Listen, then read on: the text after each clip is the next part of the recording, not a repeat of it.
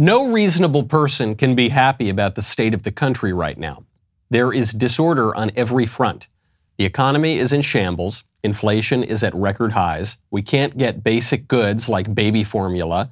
There have been horrific spikes in violence, and the world order is cracking. And to top it all off, energy costs are through the roof. It is difficult to understand how political leaders could screw up so perfectly on every single front until you realize that the present misery is not a bug, but rather a feature of the ruling class's program. Here is Joe Biden's explanation.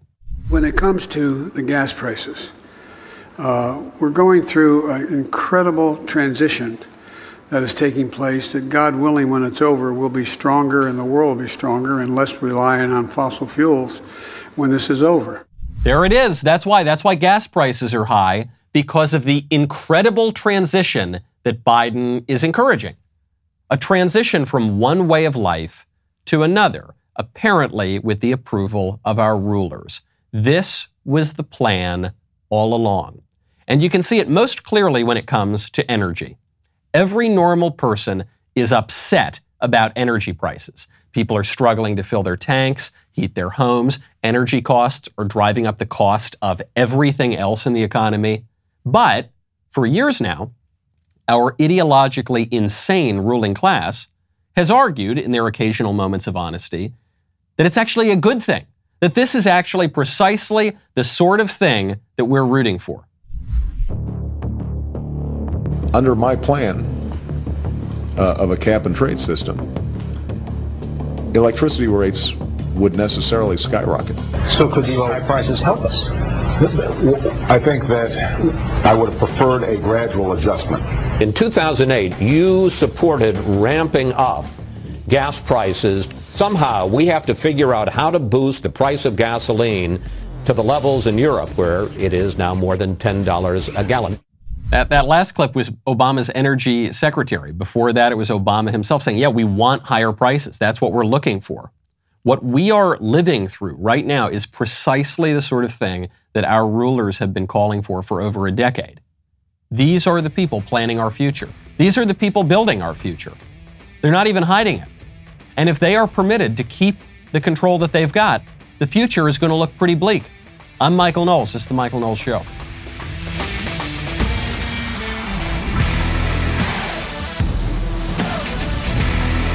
Welcome back to the show. My favorite comment yesterday is from the Drummer's Workshop at Norm's Workshop, who says, I guess Whoopi Goldberg wanted to, vert, to divert our attention away from asking, what is a woman, to what is an archbishop. That's true. they don't know, they don't know much about anything these days. Well, what really is an archbishop? An archbishop is uh, the leader of, uh, is, is Pelosi's shepherd. That's who it is. No, that, that bishop doesn't have any right to, no, he, that's what an archbishop is. A woman has no right to the women's room. No, that's what a woman is. That's, guys, this is basic stuff. We figured it out, okay? The mistake that the critics of our ruling class are making right now when they look at all the terrible stuff going on in the country and around the world is they think this is an accident. It's not an accident. The negative effects on the polls might be accidental. The criticism that the administration is getting might be accidental. But the actual stuff driving up the cost of energy, opening up the border, flooding the country with immigrants and illegal aliens, the disorder we're seeing elsewhere around the world, and the fraying world war, all this stuff is the point. It is the plan. They've been telling us this for over a decade. We should have listened. We should have paid attention. Some of us did, and so you're not surprised when you see this happen now. That's what the World Economic Forum is about. The World Economic Forum, which is going on in Davos, Switzerland, is a cartoonish gathering of world leaders, lots and lots of heads of state, lots and lots of corporate leaders, all meeting up in this non governmental body, this just kind of nonprofit, this strange little meeting they all go to, and they tell you verbatim, we are the ones planning the future. Let's also be clear the future is not just happening, the future is built by us, by a powerful community as you here in this room. We have the means to improve the states of the world. But two conditions are necessary. The first one is that we act all as stakeholders of larger communities, that we serve not our only self interests, but we serve the community. That's what we call stakeholder responsibility. And second, that we collaborate. This is the reason why you find many opportunities here during the meeting to engage into very action and impact oriented initiatives to make progress related to specific issues on the global agenda. If the screen behind Klaus Schwab there, the head of the World Economic Forum, if the screen did not say World Economic Forum, if instead it said Spectre, I would not bat an eyelash. If this were not taking place on the news, but taking place in the next James Bond movie, I would not be surprised at all. The language is that cartoonishly villainous. The future does not just happen. no, Mr. Bond. The future is being built by us. We are the ones who will build the future if we collaborate together. collaborate together, by the way. What people say that when you criticize the World Economic Forum, you're engaging in a crazy conspiracy theory. Klaus Schwab just said it's a conspiracy. That's what conspiracy is, is when people with outsized influence and power get together and collaborate, largely behind closed doors, in secret locations in the middle of Switzerland. This is the plot of a Bond movie. This is what they are doing. And it's not just the government leaders, and it's not just the corporate leaders, and it's not just the NGO leaders, the humanitarian types who, who project the power of liberal empire. It's all of them together. It's all of them together working behind the scenes. Why do they have to do this in Davos, Switzerland? Because they know that you won't like it. That's why they're not debating this stuff in the US Congress. That's why they're not debating this stuff in the parliaments of Europe. Because then it would be open to the the input of the people. And they know that the people don't like any of this stuff. They know that the people are never going to vote for higher gas prices if it's put to them in those plain terms. If that's really what they know is on the ballot, the people aren't going to vote for it. But these are the ones building the future, and they know what is better. And so if we are going to transition, then we need to raise the prices of the energy and build the future against the will of the people. I'm not, thankfully, I'm not going into my outright German. It sounds even scarier in, in the original German. So that's what's happening at the World Economic Forum. That's what they're telling us is happening. Uh, this is not being put into a public stage or up for a public vote, but there are clips that come out of the World Economic Forum, like this one. Uh, uh, someone at the World Economic Forum, the president of Alibaba Group, which is a Chinese company, J. Michael Evans, boasted at the World Economic Forum that he was going to develop an individual carbon footprint tracker to monitor the terrible effect that you, the ordinary person, have on the world. We're developing through technology, an ability for consumers to measure their own carbon footprint. What does that mean? That's where are they traveling? How are they traveling? What are they eating? What are they consuming on the platform? So, individual carbon footprint tracker. Mm. Stay tuned. We don't have it operational yet, but this is something that we're working on. Isn't this a great idea? You know, the, the one thing that makes me feel a little bit better about the World Economic Forum and all these liberal lunatics meeting together and conspiring to take over the world. The one thing that makes me feel better is that they are fairly incompetent. So a lot of what you hear at the World Economic Forum is, hey, I've got this great idea, and we haven't actually built it or anything, but it's going to be really great. It doesn't sound great to me. I don't like that. That doesn't sound good to me that this guy who runs a dodgy company is developing a tracker to to track your essentially your social credit score and to determine what what degree of secular sin you have committed because you you ate a bag of potato chips on a train platform and you figure out how many lashings you deserve because of your sins against Mother Gaia and the environment. That doesn't sound like a beautiful idea to me. It does sound like a beautiful idea to the people in that room because they are disordered and perverted and they are letting their liberal, ideological, utopian dreams run away with them. But the irony, of course, here is that the people who show up to the World Economic Forum produce more waste, produce more air pollution, send more carbon into the atmosphere than anyone else on Earth. How many people at the World Economic Forum flew private jets to, to land there? If not most of them, a whole lot of them. That's how many. heads of state, heads of private companies. They all fly. They eh, spend more more pollution. They expend more pollution and more carbon in one hour than you probably do in your entire year. And then they lecture you and say, you've really got to cut that out. We don't need to cut it out because we're special, because we are planning the future. We are much more important. But, but you, you do have to cut it out. That is the kind of thinking that takes place here so funny that it was the Alibaba Group president, too, because China, of course, emits more greenhouse gas into the atmosphere than the entire developed world combined. But that's okay. It's, a, it's separate rules. You don't understand. We are building the future. We are building the new order. And if it doesn't make sense to you, then too bad. This is a transition. We have to crack some eggs to make an omelet. Ah, I'm, I'm Klaus Schwab. That's what they're saying. I think we need to hire new rulers. When you want to hire new people, you got to check out ZipRecruiter. Right now, go to ziprecruiter.com slash Knowles. Certain people in my life make my life so much easier. I couldn't get along without them. I think first and foremost of my wife, my wife. But then, you know, people at work, my assistant, my producers. And when you want these people in your life, well, first of all, back off my wife, buddy. You're not getting my wife, okay? And you better not hire away, hire away my staff either. But you can hire your own people. And the way to do it is with ZipRecruiter. That's right. Go to ZipRecruiter. They are the number one way to get people for your company. This is the most important investment you can possibly make is in your staff, and you can try ZipRecruiter for free at ziprecruiter.com slash Knowles. Personnel is policy, okay? That is how your company is going to work, is contingent on who you hire and who is actually putting your policies into effect, okay? The hardest thing you're gonna have to remember about any of this is just the URL, ziprecruiter.com slash Knowles. That's where you go to try ZipRecruiter for free. That is ziprecruiter.com slash K-N-O-W-L-E-S. ZipRecruiter, the smartest way to hire. Another one of these self-appointed benevolent betters at the World Economic Forum, this, this time a lady from Australia, the e-safety commissioner, pointed out at the World Economic Forum that we need to recalibrate the way we think about free speech.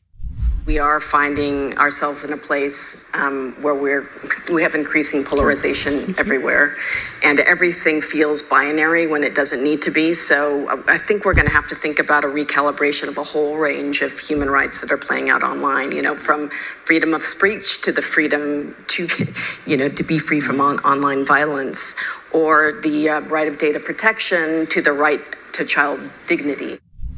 We just need to recalibrate the speech. This clip went viral yesterday. A lot of conservatives furious about it. The woman is obviously wrong in practice. Can you even imagine what it would mean if she were in control of recalibrating free speech? It would, it would basically just mean that conservatives are not allowed to speak and the liberals are allowed to speak. That's what every single person at the World Economic Forum wants. That's what every liberal elite flitting about on their private jets, that's what all of them want. However, she is right in principle. She is. I know that's going to be an unpopular thing to say among conservatives, but it's true. I wrote a whole book about this called Speechless Controlling Words, Controlling Minds. There are always limits on speech. There, there are limits right now. There have been limits throughout the history of our country. There have been, actually, in the past, in some ways, many more limits than there are today. There have been limits on speech throughout the whole history of civilization. That's because certain speech is off limits. Fraud, direct threats, fighting words, obscenity. We still have laws against obscenity, even though they're not enforced as much anymore. There, we've had blasphemy laws in this country, for goodness sakes. Now that seems unthinkable. Well, we actually do still have blasphemy laws in a way. It's just not. It's they're not laws that prohibit blaspheming God. They're laws that uh, prohibit blaspheming the pride flag or or the BLM or the, there are there are all of these rules if not outright laws federal laws state laws at least regulations rules within corporate life within the schools within community life that will within the big tech platforms that will prohibit you from saying those things. So there are always going to be limits. I think in principle she's totally right. I do think we need to recalibrate free speech. Right now the current speech regime in the west is punitive against conservatives and lets libs do things that they should not be permitted to do and engage in kind of speech and sometimes defenses of violence that they and calls to violence that they should not be permitted to do. Just look at what, what was permitted during the BLM riots. So I think we need to recalibrate. She's right. Let's recalibrate it. And let's put some more limits on what the libs are doing and the calls to violence and the disorder in our society. And let's open up speech again a little bit for the conservatives. I guess that's what Elon Musk is trying to do at Twitter. There is pushback against this stuff. Do you know why people concoct all sorts of theories about the World Economic Forum. Well, in part because a lot of them are true, and the World Economic Forum is telling us this, but in part it's because people look at these clips, they hear what the liberal elites from around the world want to do, their utopian vision for society, and the people don't like it. They don't like, and they say, hey, whatever you're doing, stop it. We don't want that. And the WEF knows that we don't want that. That's why they've got to save all their craziest ideas for this meeting in Switzerland, that is where the messaging is largely controlled. Where, where when a conservative journalist shows up, my friend Jack Posobiec showed up there, he was briefly detained by the World Economic Forum police. and then, uh, then he started broadcasting it, or other people there started broadcasting it, and all of a sudden they, they let him go.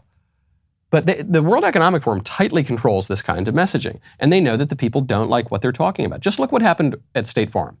State Farm, the insurance company, uh, sent out an email a few days ago. Subject Gender Curriculum. Uh, this is to Florida agents here, seeking agent support for the Gender Cool Project. Uh, State Farm is partnering with the Gender Cool Project to help diversify classroom community center and library bookshelves with a collection of books to help bring clarity and understanding to the national conversation about being transgender, inclusive, and non binary. The project's goal is to increase representation of LGBTQ plus books and support our communities in having challenging, important, and empowering conversations with children age five and up. Age five and up. So this, this email came to light a few days ago. It was actually sent January 18th of this year. It was only leaked a few days ago because even some people who work at State Farm said, This is insane. State Farm, the insurance company, for some reason, State Farm is now trying to trans the kids. So they leak the email, and then what happens? Does State Farm double down? Does State Farm pull a Disney and say, no, we're going to go even, we're going to trans the four year olds now. We're going to trans the three year olds. How dare you, little people, push back against this. We're inclusive and diverse and equitable, and we're going to try to trans the little babies in your womb. Did they say that? No. No. They did the opposite of what Disney did. They sent an email within a, a day or two of, of this earlier email being leaked. Subject gender curriculum from Victor Terry, the chief diversity offer, officer of State Farm. State Farm's support of a philanthropic program, Gender Cool, has been the subject of news and customer inquiries. This program that in, included books about gender identity was intended to promote inclusivity. Conversations about gender identity should happen at home with parents. We don't support required curriculum in schools on this topic. We support organizations providing resources for parents to have these conversations. We will no longer support that program, but you know, we'll keep pushing diversity and inclusion. So almost a complete surrender here. They gave themselves wiggle room, so we should keep pushing on State Farm. They gave themselves wiggle room. We don't want it to be mandatory in the classroom, but maybe they'll put these resources in the elementary school libraries. Well, we got to stop that too. Keep pushing, keep pushing harder. But this is evidence. Companies learned their lesson from Disney. Uh, some people are calling it the Disney effect. And what was the Disney effect? A woke corporation tried to push these radical sex theories on little kids. They expected conservatives to roll over like we always do. Florida Republicans, led by Ron DeSantis, say, no, we're not going to do that. We're actually going to punish you, Disney. We're going to take away your tax benefits. We're going to take away all the special deals you've got with the Florida legislature. We're going to vilify you in the media. Well, we're not vilifying you. You have vilified yourselves by doing villainous things. We're going to expose that in the media, and we are not going to let up for one freaking second, you weirdos, because the people are behind, not only because it's the right thing to do, but because the people are behind us, and you are going to lose this battle if we can have it fair and square in the public square. And guess what happened? They won, and Disney lost. And that was a great win for the kids of Florida, and it was a great victory over Disney. Almost more importantly, it sent a message to the state farms of the world. It sent a message to all the other companies and all the other sectors. F around and find out. that was the message. That seems to be a major theme this year in the news. With all of the, you hear it from the White House, now you're hearing it from the conservatives. Try me. I dare you. Bring it up. And what happens? We won there too. Keep pushing. Keep pushing even harder. State Farm didn't cave out of the goodness of their heart or because they've seen the, the light of the moral order. I don't think that's what's behind it. I think they realized that they were going to have a big, big business problem if their secret little plan to trans the kids continued after it was exposed to public light. This is what's going on. In, this is the big fight. This is what's going on in the schools.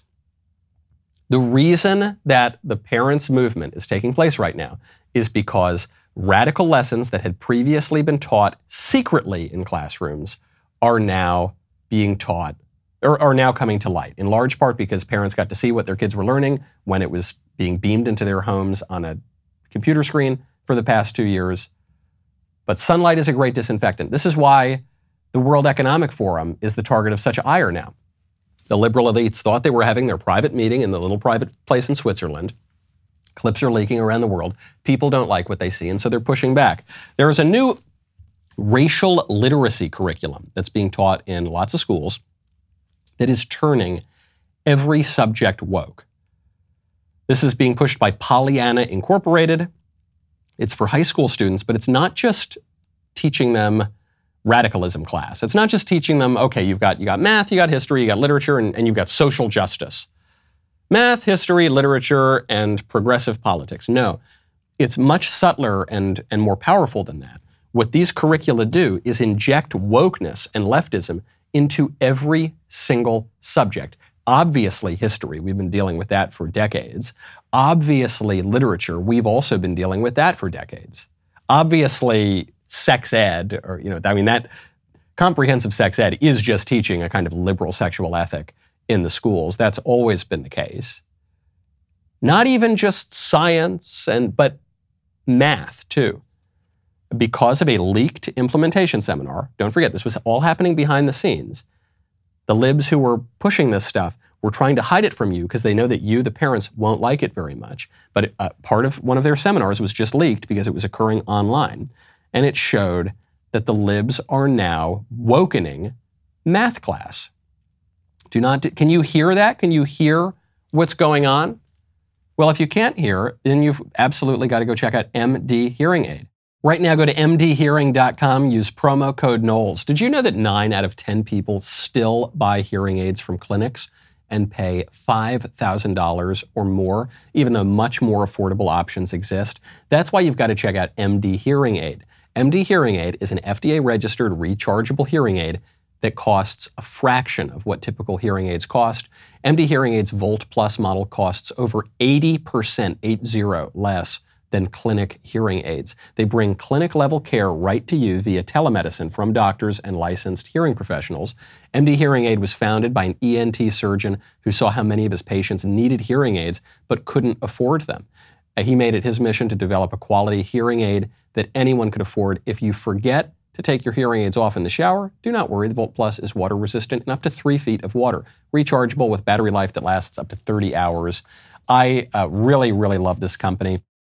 A family member of mine refused to get hearing aids, even though she should have years ago because of this cost, and it really reduced her quality of life. Make sure you go avail yourself of this opportunity right now. Get clinic level care for 80% less with MD Hearing Aid. Go to mdhearing.com, use promo code Knowles to get their new buy one, get one $149.99 each when you buy a pair deal. They are adding a free extra charging case. That's a $100 value just for our listeners. So head on over to mdhearing.com, use promo code Knowles, get their new buy one, get one $149.99 each when you buy a pair deal. Also, we have got right when you thought that the media and the global fear agents were finally running out of material, we've got a whole new pandemic that just dropped. That would be the monkeypox pandemic. Now, listen, call me crazy, but with any new outbreak, I would like to uh, get a first a clear sense about the risk before I go into full scale panic mode and sprint toward my nearest uh, 17 jab provider so I can just stick myself on a vaccine IV like the libs want me to. I want to get the facts. Well, good news is Candace is getting the facts right now. She's sitting down with Dr. Robert Malone. He made his return to Candace last night. A really, really great interview. You remember uh, Dr. Malone from his interview with Joe Rogan, his speeches against the COVID shots. Well, he's sitting down, he's providing science, he's providing facts, he's providing data. You can watch last night's exclusive interview by becoming a Daily Wire member at dailywire.com slash subscribe. You get 25% off your new membership. That's dailywire.com slash subscribe. We'll be right back with a lot more.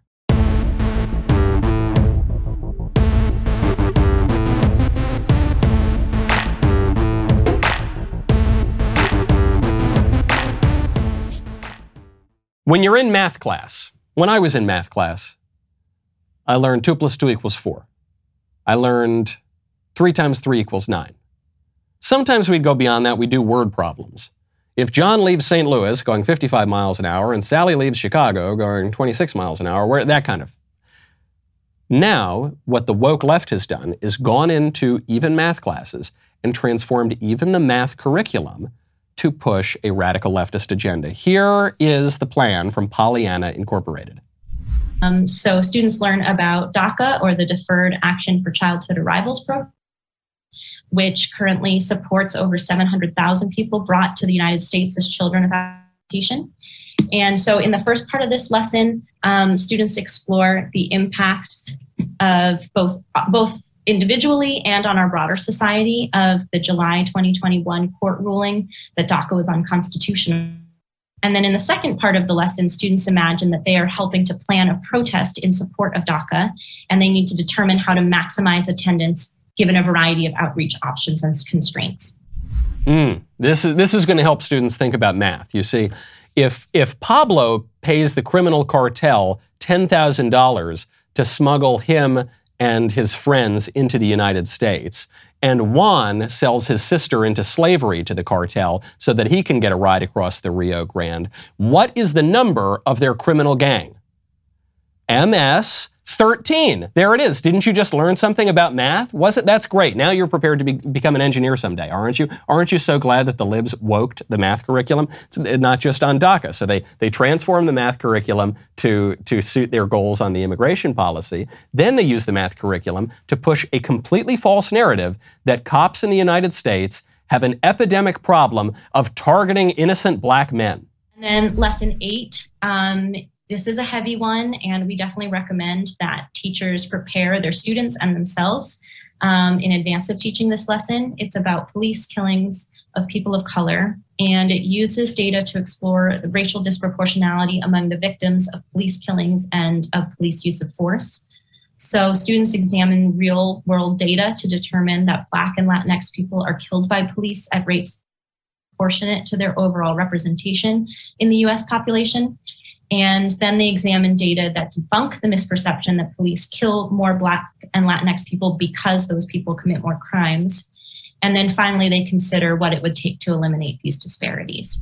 So there are two problems with this approach to education. At least there are probably more than two problems, but the two major problems are one, the the woke teachers and the, and the people creating the woke curricula are filling students' heads with things that are not true. They're filling students' heads with a, an understanding of American history and literature and, and society and politics that is not true. And they do it in every single class, including math. That's the first thing. But the second thing that's so awful about this strategy is they are depriving kids of an actual education. Two kids go to math class. One goes to ordinary math class and learns arithmetic and algebra and trigonometry and calculus. And then another kid goes to this woke math class where they learn that George Floyd is a secular saint and cops are really bad and we need to abolish the police. And also 2 plus 2 equals 4. Which kid, regardless of all this stupid political ideology coming into the second kid's head, which kid is going to get the better math education? Obviously the former. So these libs are like absolute leeches. They're just absolute parasites, not only infecting their host with diseases, but also just sucking them dry, depriving them of nutrients that they otherwise would get in their education. This is happening in the shadows because every reasonable person hates it and objects to it. I don't care what part of the country you're in, what race you are, what background you come from, whether you're a Republican or a Democrat. Obviously, all the Republicans are going to hate this stuff, but I bet most of the Democrats are going to hate it too. This is radical stuff. The evidence of it, of how unpopular it is, is that they have to teach it in the shadows. Speaking of math and kids, it's, it's not only the ordinary people who are pushing back against the prevailing orthodoxies of the libs, it's some of the elite people as well. Elon Musk is really good, at least on this one point of math and kids he's really good at counteracting the, the prevailing liberal view of kids and births and the population. The libs believe that there are too many people. Notice they never believe that they are one of the too many people. They, they never offer to go away. Okay, we have overpopulation. You know what? I'll just call it a day right now and take a long walk off a short cliff. They never do that. It's always it's always your kid. It's always your grandkid. That's the one that needs to go away, not them. Musk says, no, we don't have an overpopulation problem. We have a serious underpopulation problem. He pointed out yesterday USA birth rate has been below minimum sustainable levels for around 50 years. Contrary to what many people think, the richer someone is, the fewer kids they have. I am a rare exception because Elon has a lot of kids. Uh, most people I know have zero or one kid. And this is true. According to Statista, in 2017, the birth rate in the US was highest in families that had under $10,000 in income per year. That was 66.44 births per thousand women. As income scale increases, the birth rate decreases. Families making 200 grand or more per year have the lowest birth rate. So people who are in abject poverty have the highest birth rate. People making a ton of money, 200 grand or more per year, have the absolute lowest birth rate. There's a similar point here, actually, on abortion. Very often you will hear that abortion is so important to poor women, that abortion is a way to help poor women. And the, the philosophy behind that is really sick, that basically we just need to kill the poor because we don't want to take care of them. But the numbers are wrong too. They probably learned woke Pollyanna math, and that's why they, they don't get their numbers right. Yes, it is true that more poor women get abortions than rich women do, but that's only because there are more poor women than there are rich women just as a matter of the population. If you look at the rates of abortion, if you look at the likelihood that a poor woman is going to get an abortion compared to a rich woman getting an abortion, you'll find out that rich women are three times, more than three times as likely to get an abortion as poor women are. If you look, was, this was actually published by Vox.com. This is published by a, a liberal uh, a, a, liberal outlet, a liberal explainer outlet. They've got figure four here on their on their article abortion rates by income group. If you're below the poverty line, if you're, you're in the, the bottom fifth here of this graph, you've got almost the, the lowest rate of abortion, basically tied for the lowest rate of abortion. And then you go to 400% plus of the poverty rate, it's more than three times that number. You can't, you can't just blame it on poverty. You can't just blame it on the, the unfairness of the system and people can't afford to get ahead. No, this is much, much deeper than that. Speaking of kids, obviously, we have to get to the horrific story that happened yesterday. Uh, I'm sure you know what happened already, but um, an 18 year old gunman opened fire uh, yesterday at a Texas elementary school. He killed, at le- uh, last time I checked, it was 19 children. It, it may be more now and I believe two adults as well. Finally, the attacker was killed by law enforcement. The hideousness, the horror of the crime speaks for itself. My only hot take on this, I don't, have a hot take. That's my hot take. My hot take is I don't have a hot take. My hot take is the reflexive political posturing that, that happened within minutes of this news breaking is so revolting that I just refuse to engage in it. And it, and it plays out in the predictable way that happens every time there is a shooting event. If the shooter is white, it's all about white supremacy. If the shooter is not white, as in this case, it's all about gun control, and you have all the usual suspects immediately uh, rehearsing their same points, their same either sincere or more frequently feigned outrage about the lack of gun control policies in this country. They never propose anything in particular because none of the policies that they have proposed would have stopped any of these shootings. Historically speaking, obviously more facts will come out about this one, but that's been the case in all of the other ones. And then they, they become very indignant and self righteous and they say, How dare you offer thoughts and prayers? How dare you suggest that we take a moment and pray because of this horrible tragedy? And they, they, they themselves don't offer anything else. And then maybe some of them, the more radical of them, will say, well, we just need to get rid of the Second Amendment. If that's the impediment, we need to get rid of the Second Amendment. And even if one were to think that that w- was a good idea, I don't think that's a good idea, but even if one were to think that's a good idea, it, it's not practicable at all. It would start a civil war. So they're not, they're not offering any solutions. They're just, they're just jumping up and down on, on at, the, at the very moment of a tragedy, of a, of a really unthinkable tragedy to push their same old tired political agenda. And you'll see it a little bit too. Conservatives then will become very, very uh, reflexively defensive, and they'll look in and say, "Well, was this guy an illegal alien, or was parents illegal aliens, or was it an illegal gun?" And they'll they'll try to get all of the facts to score their political points too. Obviously, in much less so and in a much more defensive posture than you're seeing from the left. But the whole thing is just so sickening. It's so absolutely repulsive that I would just suggest you don't need a take you don't need to take. You don't. You don't. And everyone talks about thoughts and prayers. And, and on the left, they dismiss thoughts and prayers. They themselves offer their own thoughts immediately. They never stop offering their own thoughts or whatever, whatever even resembles a thought to them. No prayers, just, just I would, I would recommend just, just prayer. Prayer is pretty good. It's the most efficacious thing that anyone is suggesting. It is the, it is the classy thing to do. It is the civilized thing to do. You don't need to jump the very second that an, a really unthinkable, haunting tragedy occurs. You don't need to jump that very second to push your political agenda, or frankly, even to push back against someone else's political agenda, or to find all the statistics, or to find all the right facts and to say, boom, see, owned, debunked, got it. You don't have to. It is so classless it is so inhuman. It is so uncivilized. Bad things can just happen, and you can just feel sad about that. And you can just pray because none of your, none of your posturing, you, know, you, you might observe that none of, none of the posturing, the proposals that come out would have stopped this. That can be debated later on. What is certain is none of your posturing is going to bring the, the dead kids back. It's not going to do that. The only thing you can do is pray that could even possibly have any effect. So maybe just do that. Maybe that's fine. It's so, I, I almost can't look at Twitter right now.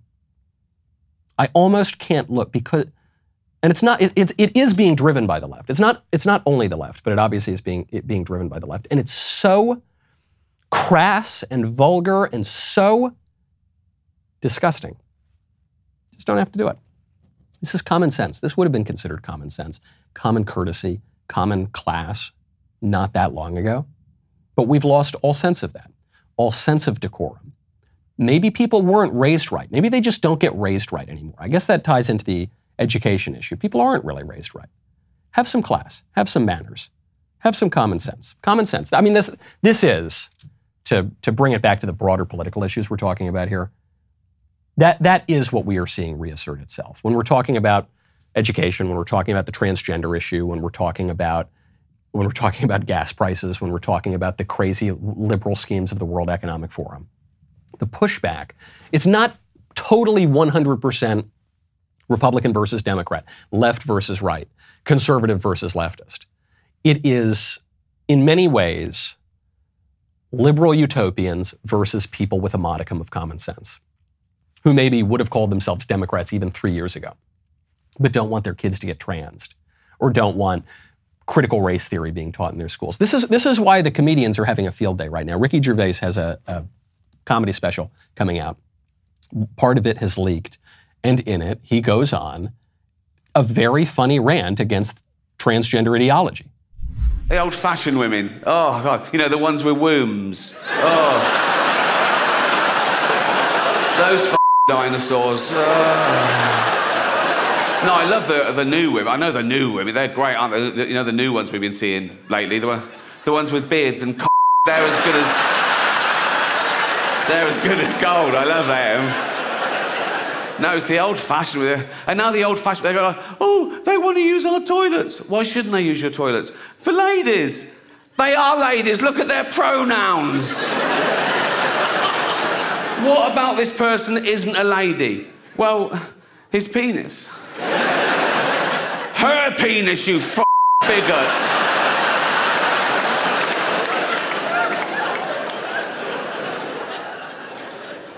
What if he rapes me? What if she rapes you? You f TERF whore. Try not laughing at that. Try not laughing. You can't not laugh. It- the reason that you're laughing is because the reality is so absurd that even the comedians, Ricky Gervais, Dave Chappelle, Dave Chappelle's not a conservative. All of these guys are making jokes about it. And all the funny memes on the internet, right? It's, by the way, it's not just the well-established professional comedians. It's the memes. It's all the all the actual comedy culture that's going on right now is all making fun of this stuff. And it's because people just know. It's because people still have common sense, even if our genius rulers, whether they're in Davos or unfortunately, if some of them are back here in the US, if they don't know it, that's their problem. The people still have some common sense. Political correctness in entertainment is really, really annoying. we all know that. I am glad to see that the Disney effect is having a lot of effect. Netflix here, Netflix did kind of back Dave Chappelle when he got in trouble for telling politically incorrect jokes. Netflix is saying we're not going to rein in our creators. State Farm is saying we're not going to trans the kids anymore. But it's creeping in, and it's really annoying. It has largely destroyed professional sports. I never really cared about the NBA or the NFL, but the BLM movement went in and really wrecked those sports. The one holdout in professional sports had been baseball because baseball is just a little more conservative. It's America's oldest favorite pastime. It, while all the other sports have descended into political madness, baseball, they usually just keep their heads down and keep playing the game, and that's that's great. But there, there was another one of these woke incidents that unfortunately took place in baseball. MLB just suspended the Yankees third baseman Josh Donaldson over what they call, quote, inappropriate comments toward the White, White Sox shortstop, Tim Anderson. Here is Tim describing the great, terrible offense. Yeah, he just made a, you know, disrespectful comment. Uh, you know, basically was, you know, trying to call me Jackie Robinson. Like, what's up, Jackie? Um, you know, uh, I don't play like that.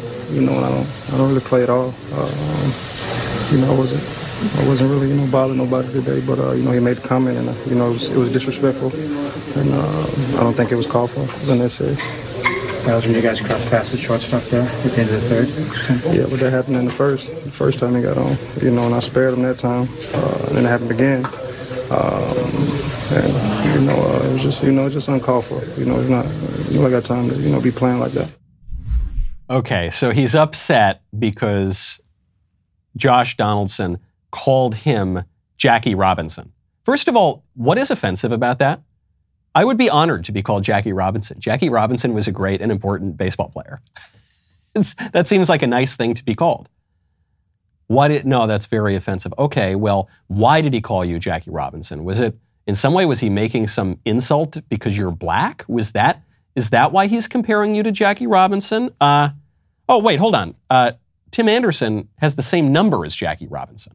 They're both number 42.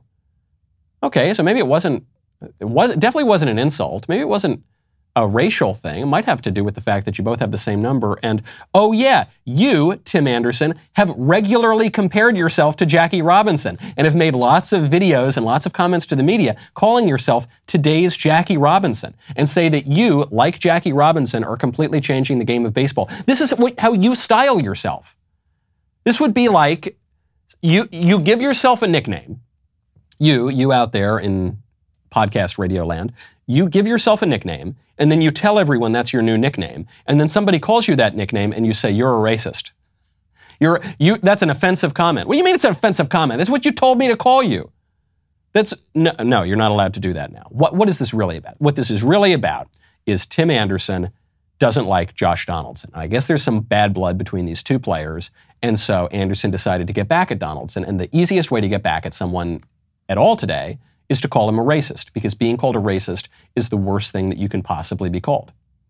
And that, and that, that worked. The White Sox manager, Tony La Russa, called Donaldson a racist. He said he made a racist comment, Donaldson, and that's all I'm going to say. That's as strong as it gets. He didn't make a racist comment. He made a perfectly innocuous comment. He basically just quoted what Tim Anderson himself had said about himself. And it was a flattering statement. But it, that's the worst thing you can be called as a racist. And, and so this guy, to get back at Donaldson for whatever slight, whatever bad blood they had between them, called him a racist. This is often what happens. Drew Klavan makes this point. Very often, when people, if people attack you for being for your race, for your sex, for your sexual behaviors, for whatever, for whatever, aspect about you. These days, that is interpreted by everybody as meaning that the per- who, per- person who says the remarks is a racist, is a sexist, is a this phobe, is a that phobe. But that's not true. That's not actually how insults work. That's not how men interact with each other. Nine times out of 10, 99 times out of 100, what that proves is that person who said it just doesn't like the guy that he said it to. And so he's looking for any way to attack that guy, and he will attack that guy in the easiest way possible. If I walk up to if I walk up to our giant, scary assistant director here on this show, Pavel, and I say, "Hey, listen here, you Polak." Well, I would never say that because I'd probably be put through a wall, and there'd be a Michael-shaped hole in the wall within two seconds. But if I if I said that, I said, "Hey, you Polak," does that does that mean that I don't like Polish people? No, it would just mean that I'm angry at Pavel, and the first thing that comes to mind about him is that he's Polish, and so I, I'd say that to him. And, and frankly, that's what Tim Anderson is doing here to Josh Donaldson. I don't think that Tim Anderson thinks that Josh Donaldson is a racist. I think he doesn't like Josh Donaldson. And so the first thing he's going to is the easiest way to attack him. You're a racist. It's so petty. It's so ugly. It's so dishonest. And it bugs me in particular. I'm not a huge sports guy, but I do love Major League Baseball and the Yankees in particular. And so it does bug me when I think this last redoubt of civility, of manners, of, pro- of playing the game. Uh, the other issue I have with Tim Anderson is he's a big showboater and he makes a big deal and he flicks his bat and he dances around and he, he, he is upsetting the norms of the game. Unlike other sports, in baseball, generally speaking, people just do their job and they play and they're humble and they hit the home run and they run and they run the base. They don't stand there and wait and dance around. They run and they keep their head down and they play the game. And I, I, that's what I think a lot of people are longing for. It's, it's why the baseball thing is hitting me hard in particular, but that's what we're talking about in the schools. That's what we're talking about in our norms when we talk about respect for institutions, the way we comport ourselves in, in the public square, the way we talk on social media. What people are longing for is a return to something resembling the old standards, the norms. Okay, that we're gonna, we got to recalibrate things to, to quote the lady at the World Economic Forum. We, we do have to recalibrate things because the effect of, our, of the social revolution, cultural revolution we've seen for the last half century or more, is not merely that our rights are changing and the laws and the rules, but it's, it's the whole norm, it's the whole, whole culture, it's the standard, it's the way that we behave with one another, what we come to expect. We're not allowed to have norms anymore. We're not allowed to say that anything is normal. We actually have to say that abnormal things are the normal things, and the normal things are evil and abnormal. And, that, and that's what people are reacting against. That builds a big coalition. If you just ran on the, hey, hey, everybody, be normal and good platform, you would win 50 states. I'm Michael Knowles. This is The Michael Knowles Show. See you tomorrow.